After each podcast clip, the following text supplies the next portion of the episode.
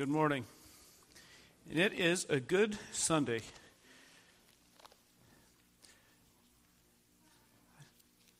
Yesterday morning when I was milking, then I thought two thoughts. First, I thought, is bivocational, is this a long term strategy? Is this going to work? And then I thought, how do any ministers ever pastor if they don't have a barn to go to, and cows to milk, and thoughts to clear their head? And yesterday I was thinking, I was, I was caught up on the significance of this and what God's all done uh, in the quiet of the morning hours in the barn. And I, it's quite remarkable what God has done in just over a year. And it's something to be greatly, greatly thankful for. And I, for one, am overflowing with joy when I get to stand here and see all of you. That is, it's a wonderful thing. If I think of taking a step in faith, not knowing what the future would bring just a year ago or a little over. So, this morning, as we think about church membership and what it means to belong to a church, to mark this Sunday off, we are pausing from our Matthew series. And we're going to look this morning at Romans 1. So, you can turn there. And we're going to look at the first 13 verses. So, Romans 1, 1 through 13. And once you've got it, then, as always, I will ask you to stand as we read God's word.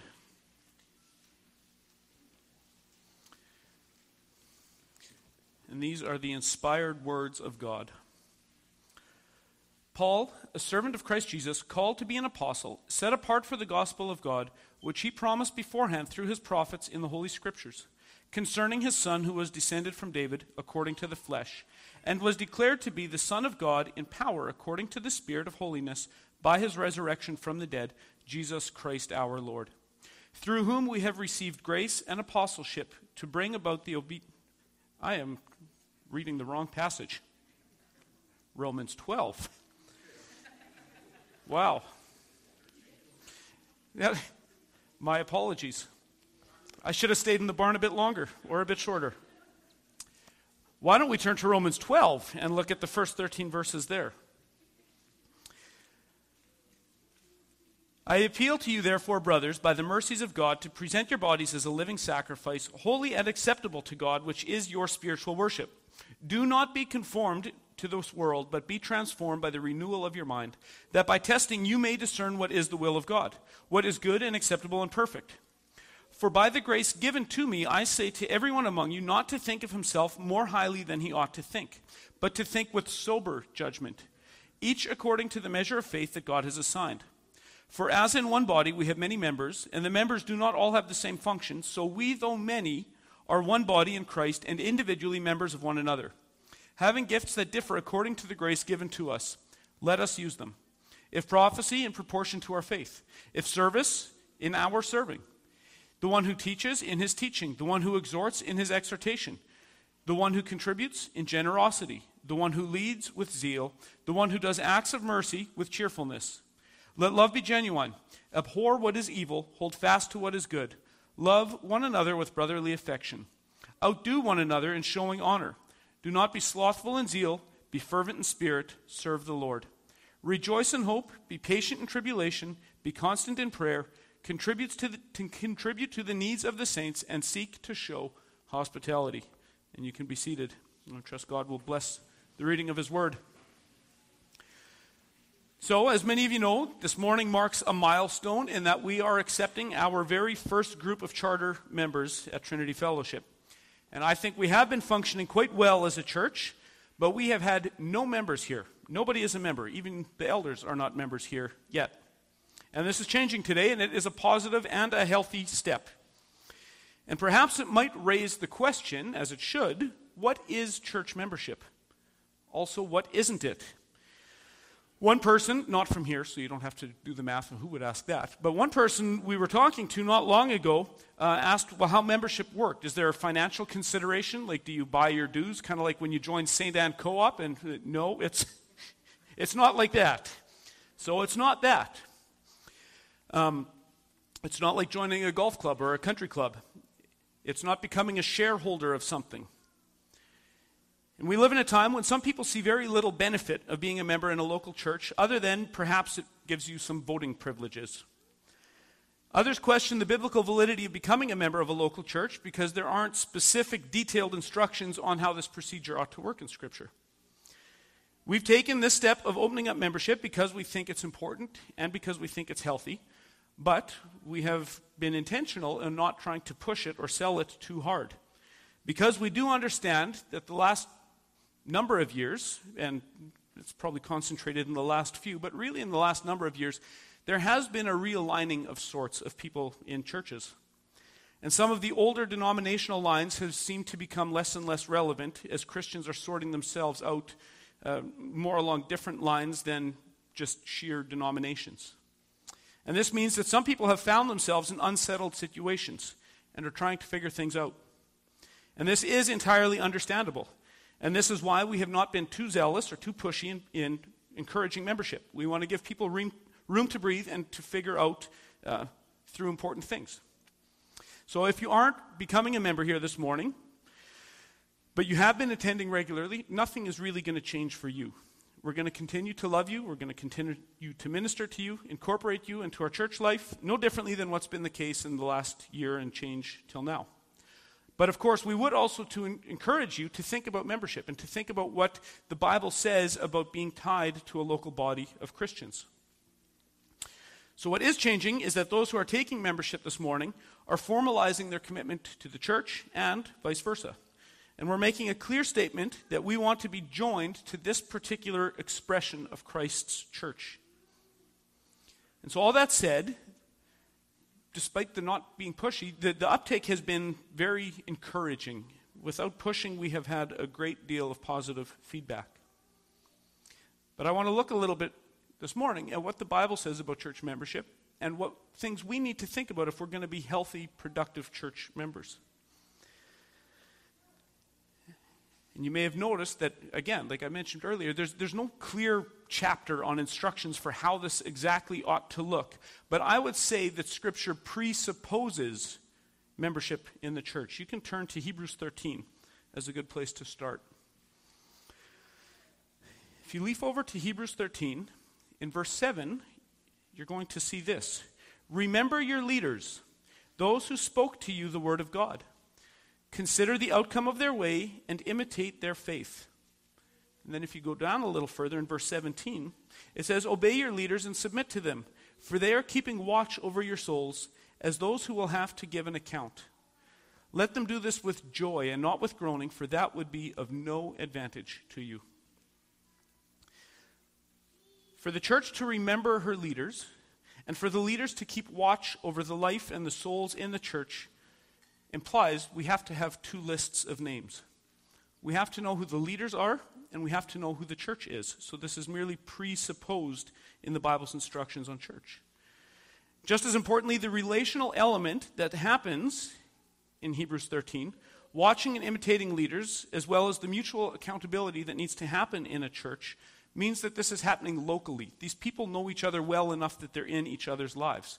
This can't be mediated through uh, technology and as much as I benefit and am blessed as I do chores in the morning or mix feed in the afternoon in the tractor, my earbuds are almost always in, and I'm almost always listening to who I consider to be the best preachers around the world and listening to lectures and so forth. And it's a tremendous blessing. And I know many of you listen to sermons and resources as well.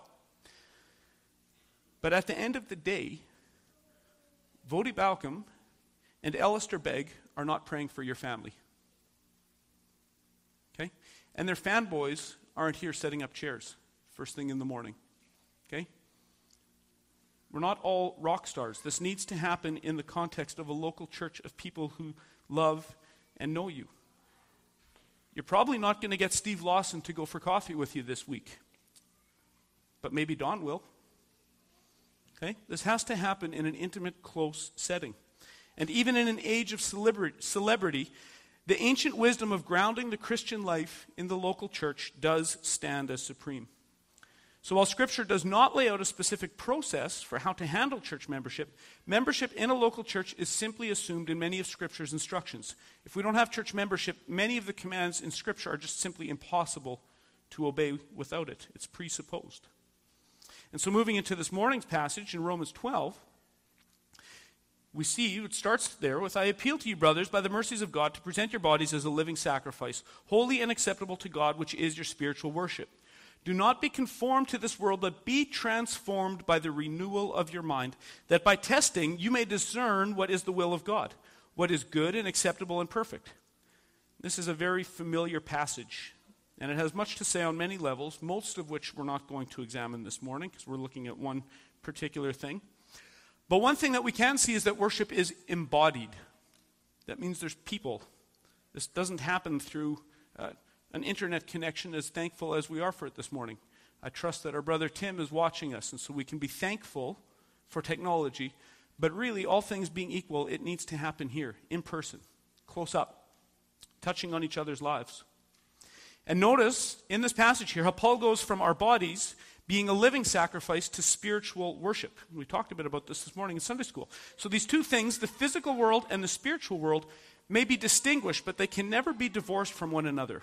Real worship involves your physical body. And verse 2 goes on to show that it also involves your mind. Our renewed mind, it says, discerns the will of God by testing. And of course, the ultimate and primary place of testing is always by Scripture. But how do we apply Scripture?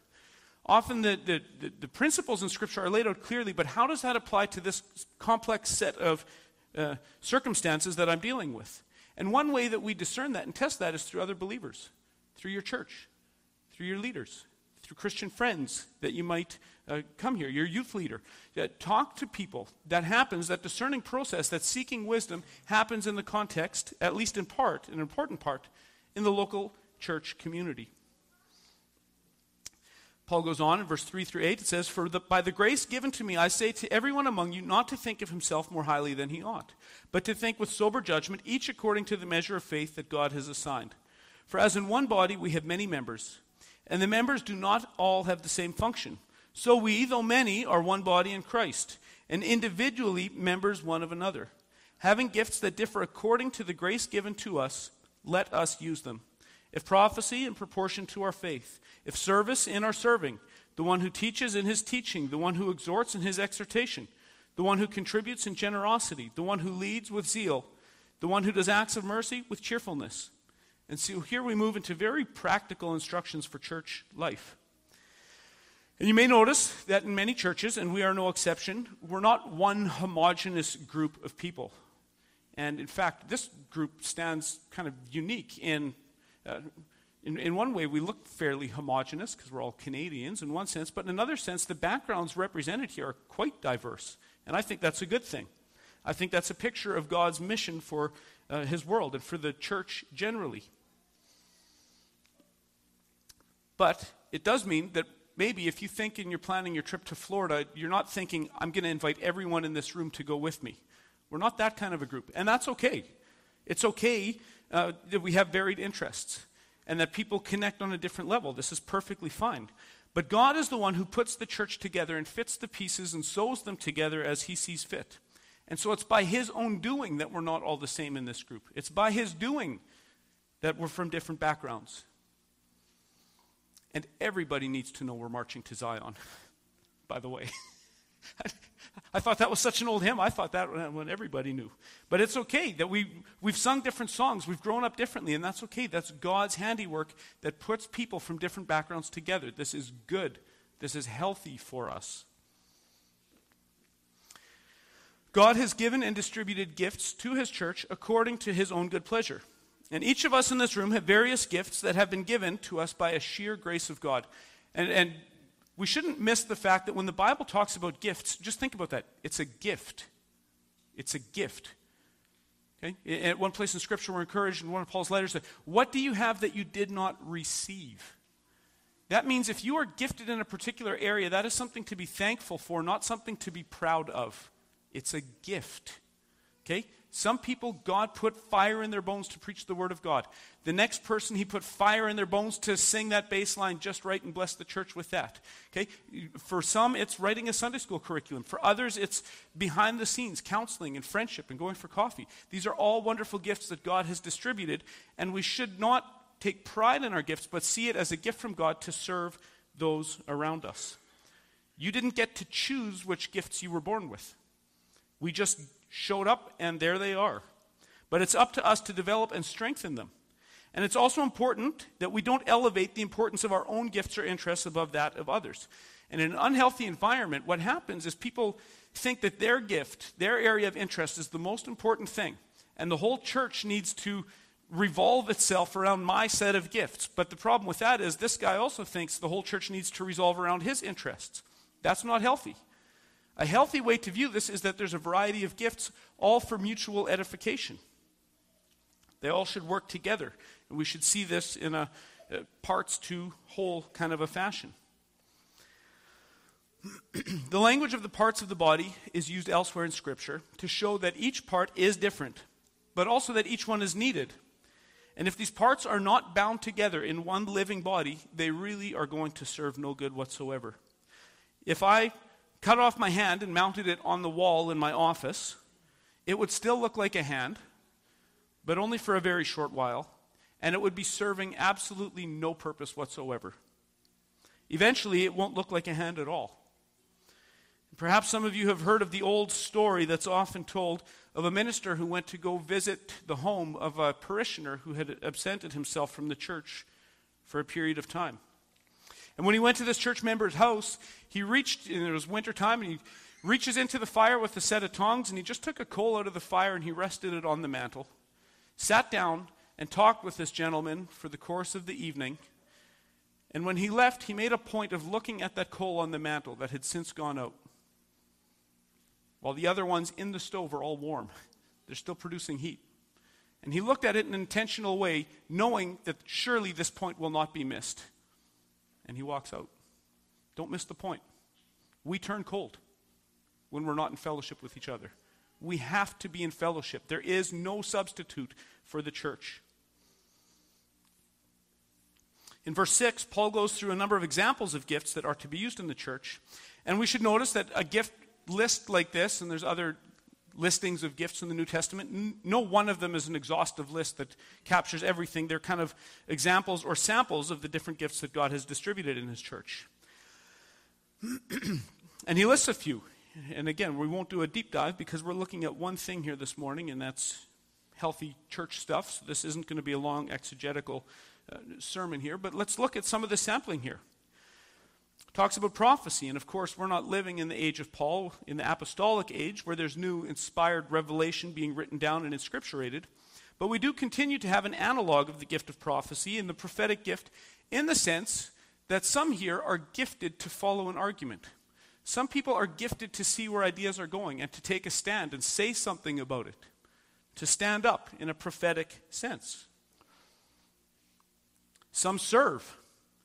And these are some of the most valuable people in the church. These people often go unnoticed. But the reality is, for everyone up front, we probably need 20 or 30 servant hearted people that are willing to be like the gears in your transmission. They're always working, but you don't see it. You don't get to see it, but you're not going anywhere without these people. We need the behind the scenes servers. They humbly put in their time and are like the gears in your transmission. They keep things moving despite not being up front. Some teach, and this gift is to be used to instruct and build up the saints and to encourage them to greater maturity and godliness. Some exhort, and I think this is also an underappreciated gift in our day. We tend to live in an age where everything's awesome, right? Everything's wonderful. Everyone's the best. Everyone's beautiful. Everyone's, well, you know how it is. But you know what? Not everything is awesome. Not everybody is being awesome all the time. Sometimes we sin. Sometimes we don't keep short accounts. Sometimes we don't help pull the other out of the ditch when they get lost. Not everything is permissible. Not everything does get a passing grade. And so we do need people in the church who love each other enough to confront us when we're sinning, to exhort us. Be honest. If you're watching a friend or someone in church going down a destructive road, be enough of a friend to pull them back. And this is also an area where church membership is quite practical. There is a sense, in course, in which all Christians should be doing this for all other Christians, even if they're in different churches. But in another sense, when the sin gets to a particularly difficult point, we need to follow the process that, Matthew, or that Jesus himself lays out in Matthew 18. And that includes how we get other people involved. And if people have never put themselves into the accountability of a local church body, then they may feel free to run away to the next church to escape any kind of confrontation or correction. I know some have said, and I am not an anti technology guy whatsoever, but I know some people have said one of the biggest challenges in terms of healthy church life has been the invention of the automobile. People can escape accountability. In the old parish system, you couldn't go anywhere else. You, these people knew you right? You were in a certain radius, maybe five miles or whatever it was, and people knew you. You could not escape those things. So I don't think automobiles are net negative, but they certainly provide a new challenge for us to think through. If we want biblically sound churches, the consumer mindset that I'm just going to go wherever I want to go, I want to be anonymous in my sin, I can go join the next church that doesn't know what's happened. That's not healthy. That's not good for us. That's avoiding exhortation rather than inviting it. And so, a clear commitment to one another says that we want to be in a Christian community that's going to help us. And I'll say something practical that happened in this church. Going through our interviews, it was a wonderful experience hearing people's backgrounds, hearing people's stories. Why do you want to be a member here? What, you know, what's the Lord doing in your life? It was truly great. But one of the interviews that stuck with me the most, and I'm not going to name names here, was someone who's a little bit on the older side of me who said they just need a church body that's going to help them finish well. I need someone to finish well. I've seen too many of my friends get soft and compromised as they go into older age because the fight seems like it's too tiring. I want to be in a body of Christians who are committed to the Word of God and who love me well enough to say, I'm going to finish well with these group of people. That's church membership. That's a healthy view. That's what we're here to do. Help each other finish well. And if you're young, to help you start well, help you get on the right path so you don't get distracted. Some also have the gift of generosity. And the healthy doctrine of vocation means that being a pastor or a song leader is absolutely no more spiritual than being a lawyer or a framer. All work is kingdom work if we do it in the service of King Jesus. And while it's true that the church is kind of like the town center in the kingdom of God, kingdom is not limited to the church. It goes out beyond the wall of the church. The kingdom of God is wherever God's rule and reign are being made visible, being made practical and physical. And many Christians are living out their Christianity in the workplace. And they're earning money. And that money itself can do good things for the work of the kingdom. So, whatever vocational situation you're in, it is kingdom work, it is Christian work. And like Martin Luther said, it's not because the Christian shoemaker isn't a Christian shoemaker because he's going to put a little cross on the shoes. You know what makes him a Christian shoemaker? It's because he makes better shoes than everybody else in Germany. That's what makes you a Christian shoemaker. Okay? A, a Christian electrician isn't the electrician who leaves a business card with a fish on it at the end. The Christian electrician is the guy who's going to do the best job he can of wiring your house and being honest in his dealings with you. Okay? That's part of the dominion mandate to make Christ be known everywhere. So, whatever your vocational situation is, well, not me, I'm a stay at home mom. Yeah, you're just running an 18 year Bible college. I know nothing important. You know, eternal souls entrusted to your care. Of course, that's kingdom work. Being a stay at home mom is important kingdom work. No one's exempt from that. Those who lead are to do so with zeal. And again, churches are not social clubs that should ever go on cruise control or start to exist just for the sake of existing and maintaining the organization or maintaining the machinery and keeping it alive. One way to think of this is that we are outfitters of the Great Commission. We're kind of the last stop before you go out into the wilds, and we're there to equip people as they go out further. Those who are entrusted to leading the church need to have a clear vision for what they are trying to accomplish. And by God's grace, I hope we can do that as leaders. Leaders need to lead with zeal and with passion, and not simply in maintenance or self survival mode. And lastly, Paul mentions that those who do acts of mercy are to do so cheerfully. And this can often be tedious work because it tends to be the same people putting in the same work for the same people. And you don't have to be long in church ministry where you realize it's who your core is that's doing the work and who the core is uh, that's not. But let's try to see if we can bend that 80 20 rule at Trinity Fellowship. Let's all plug in. Let's all pick up our station where we are. Let's not get frustrated. Let's do our work with cheerfulness wherever your spot is. Each opportunity that you get is a reminder that God has been far more merciful to us than we are called to be with others. So serve gladly, serve with cheerfulness. Don't get tired in doing good. Then it goes on in verse 9 through 13. Let love be genuine, abhor what is evil, hold fast to what is good, love one another with brotherly affection. Outdo one another in showing honor. Do not be slothful in zeal, be fervent in spirit, serve the Lord. Rejoice in hope, be patient in tribulation, be constant in prayer, contribute to the needs of the saints, and seek to show hospitality.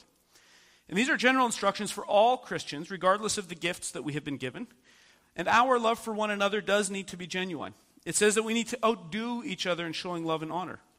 And a decision to become a member of a church is a covenantal decision. It means that we are truly bound together in a solemn way. Our society has made the tremendously destructive error of seeing everybody as individuals. And yes, in one sense, we are individuals, but we are not isolated in the way our society has framed it. Biblical, covenantal thinking helps us to see that we are connected to one another. And our whole way of contemporary living is based on the atomization of society. That means pull people away from any kind of identifiable, uh, stable influence in their life. Help them to see themselves as primarily an individual. And this has wreaked many negative consequences. If every person is unique and solitary, society starts to be seen as a bunch of people, like a bunch of little BBs rolling around in a box.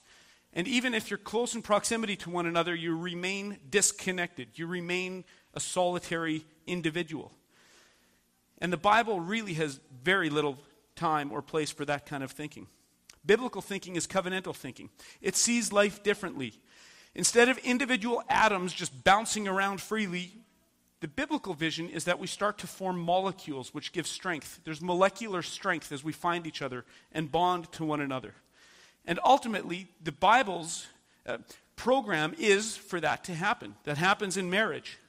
It happens in families. It happens in churches. It happens in communities. These are all covenant communities where those atoms find each other and they start to bond and develop molecular strength. Those attachments need to become deep and strong if we're going to become healthy. And this is where covenantal thinking is so vastly superior to contractual thinking, where we see ourselves as consumers and revert back and indulge in our individualism. Rather than seeing ourselves as a bunch of loose BBs rolling around in a box, think of yourself as a leaf on a tree. Yes, you are individual. Yes, you are your own person. But in no way are you divorced from everything else on that tree. There's real organic ties that bind us. And this is how we are to think of our families, of our communities, and of our church. Thinking this way creates an atmosphere where brotherly love is possible because we don't see ourselves merely as consumers who are in it until we're bored or until something more exciting or fascinating comes along. We're knit together like a family, like brothers who are outdoing one another to give each other honor. And I think if we think that way, when we go back to verse 5, it says, So we, though many, are one body in Christ and individually members one of another. And this is an important view of what this covenantal union thinking gets to. I want you to consider this seriously. If you're becoming a member this morning, everything you do when you leave here reflects on everybody else in this room. Think about that. Okay? If you are indulging in sin, guess what?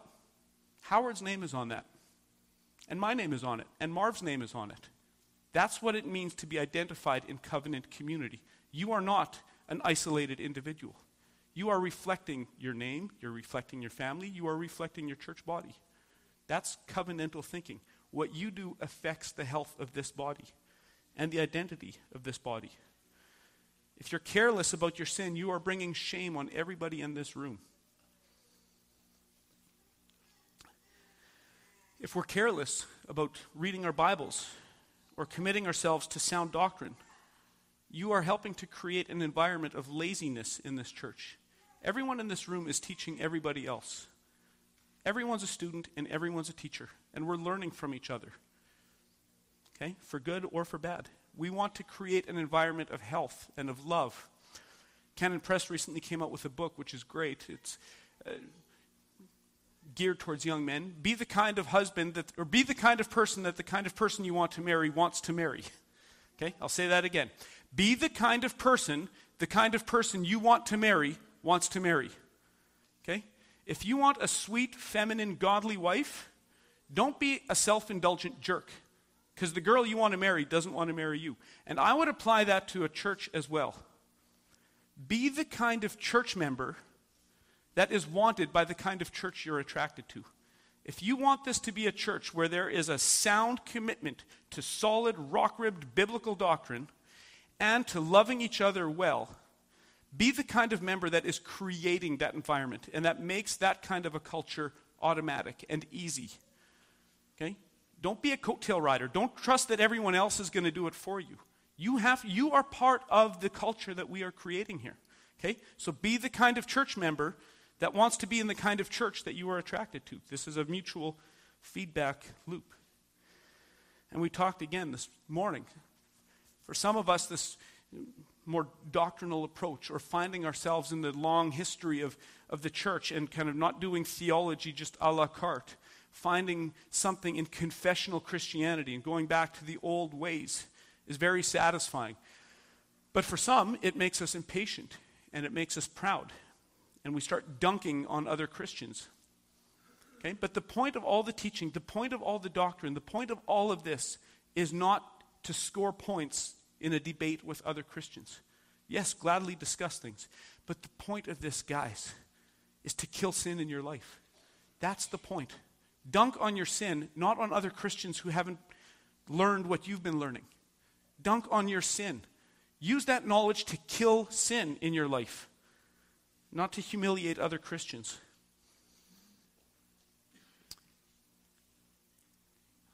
You are doing good for yourself, for your friends, for this church, and most importantly, for Christ's fame for his name in the world, if you're encouraging your friends in this church to put sin to death instead of making light of it. We're doing the same thing when we bring a meal to a new mom, or listen closely, not knowing what to say, and just sitting there quietly with someone who's lost a loved one, or to encourage those who are having trouble in their family. And the rest of these instructions make much more sense when they are grounded in a covenantal view of humanity and of the world that Scripture sets forth.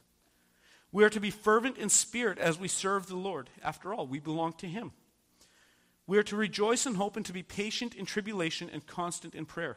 And we can do all these things so much more effectively when we are surrounded by a community of like minded saints who are spurring us on. And lastly, we're to contribute to the needs of the saints to show hospitality. And notice how, how it is the saints who are in view here. Our first responsibility is always to those who are closest to us. I've said this before.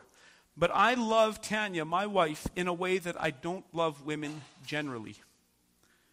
I love and care for my own kids in a way that I don't care for kids generally. I can't. There's not enough energy. Okay? We always have a responsibility first to those who are closest to us. And if I loved all women or all children uh, generally the same, that would not be a virtue. That would be a vice. That would be a shortcoming in me. Look first to the household of God. Yes, there's plenty of opportunities to go beyond that. But the Bible's priority is first on the saints, on the household of God that we serve first. That doesn't mean we can't go beyond that, but it means that's our priority. We all probably know some people who are so busy loving the world that they have no time to love those who are right next to them. And that should never be that way. We can and should be aware of the needs of others, and we take care of the household of God first and move out from there. And last week in Matthew, we saw that when Jesus sends out the 12 on a mission, it involves a hospitality test. The way people would show hospitality to the apostles was an indicator of their reception of the gospel, of the news and the message of Jesus Christ. And I want to suggest in our own way, we have our own hospitality tests at all times in the church. And these are the people who are committing ourselves and our gifts as Christ builds this family and knits this church family together. And why don't we consider that? I'm going to leave a bit of time for silent prayer as we consider our place in this church and then we're going to go through uh, the formal membership process. So let's take this to the Lord in prayer and commit your place in this church to Him, whatever that may look like, and consider how we can love and stir each other up.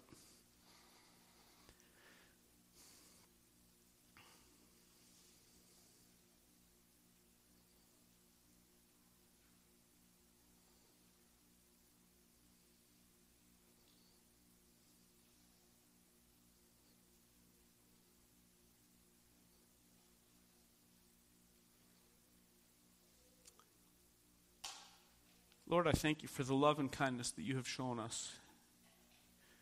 From not knowing what was going to happen a, a, year ago uh, to being ready to take this step. Lord, and I pray that you'd be with each of us here. There are so many different backgrounds, so many different gifts, so many different experiences, uh, so many ways that we can serve each other. And Lord, I pray that we would consider this. I pray that we would see ourselves as a covenant community and how our actions reflect those on those around us.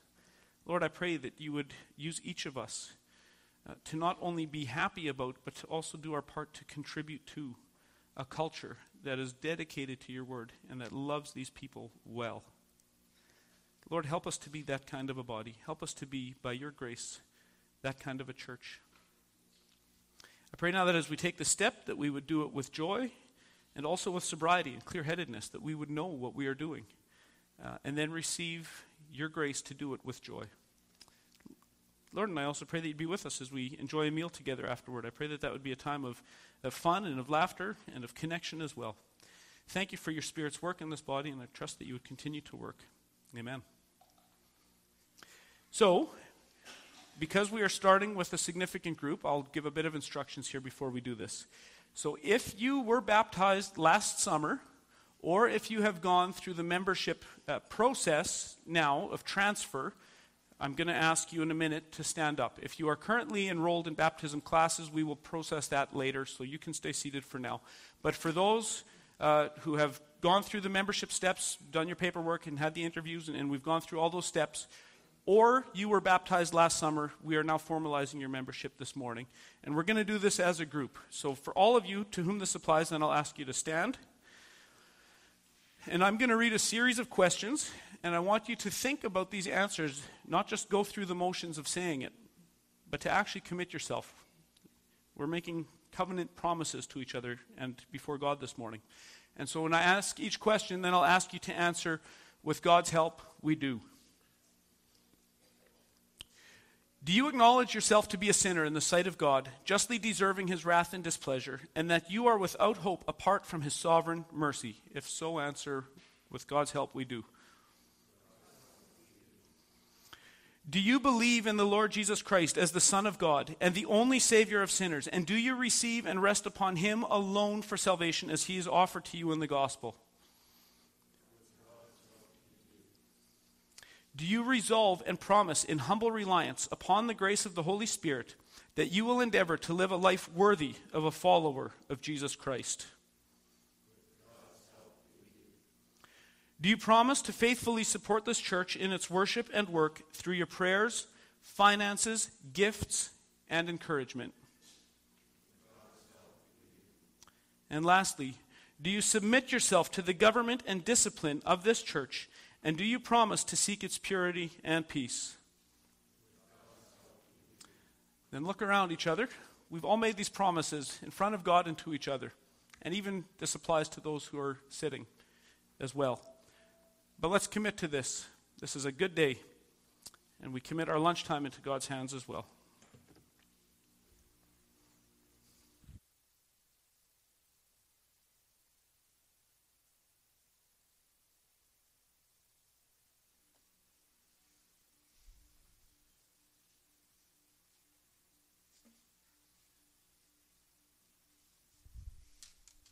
The rest of you can stand now, too.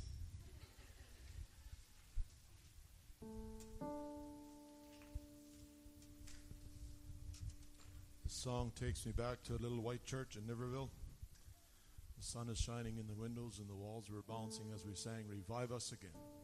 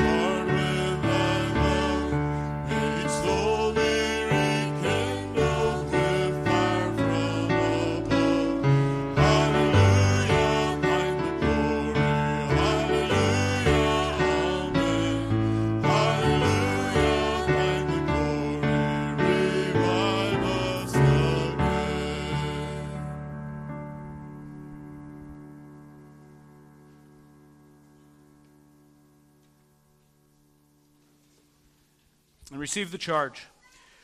The church serves as the outfitter of God's kingdom work on earth. Every Lord's Day, we gather as God calls us in from out of the world, reminds us of our own death and resurrection through the ministry of law and gospel, of confession and pardon.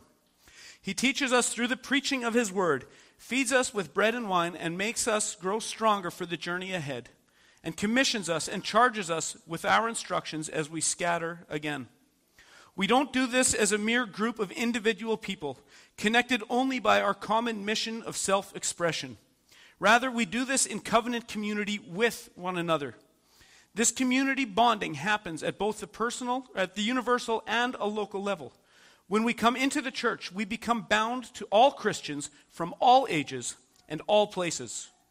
But because we live in this age and in this place, this means that we are also to covenant ourselves to a local expression of Christ's worldwide church. We need a concrete and defined body of believers to be fed by and to feed with the gifts God has given us. We are taking an important step in our growth and maturity this morning as Trinity Fellowship welcomes in our first members. By God's grace, we will add more through the years and the decades, but we will never again plant our flag with a founding group. The Lord has been kind to us, and we trust He will continue to be kind as He uses and equips us to bless one another, all for His eternal glory and for the advance of His kingdom. And I'll leave you with the benediction from 1 Thessalonians 3 12 and 13. And may the Lord make you increase and abound in love for one another and for all, as we do for you, so that he may establish your hearts blameless in holiness before our God and Father at the coming of our Lord Jesus with all his saints. And I will encourage you to stay in peace. And you know what? This feels like we should burst out in applause for what's happened this morning.